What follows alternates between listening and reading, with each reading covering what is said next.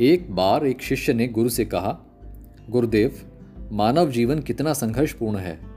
लोग सफलता पाने के लिए अथक प्रयास करते हैं, प्रार्थना करते हैं, फिर भी सभी सफल नहीं हो पाते।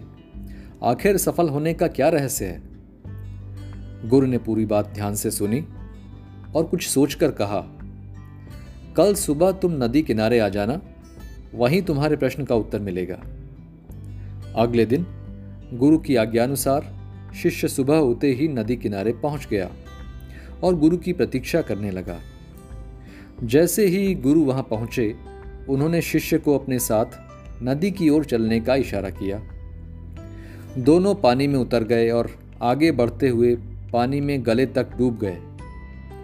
तभी गुरु ने शिष्य को सर से दबाते हुए पानी के अंदर डुबा दिया। शिष्य इसके लिए तैयार नहीं था और असंतुलित होकर हड़बड़ाहट में इधर उधर हाथ पैर मारने लगा। इतने में गुरु ने शिष्य का सर ऊपर उठाकर पानी के बाहर निकाल दिया, जिससे कि वो सांस ले सके। शिष्य ने जल्दी जल्दी सांस लिया और खुद को स्थिर किया।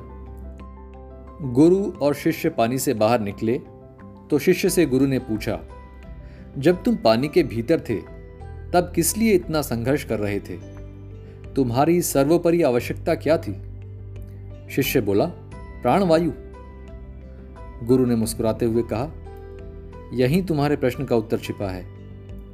जब तुम सफलता पाने के लिए इतना अथक प्रयास करते हो, संघर्ष करते हो, जैसे कि पानी के भीतर प्राणवायु के लिए तो सफलता तुम्हें अवश्य मिलेगी।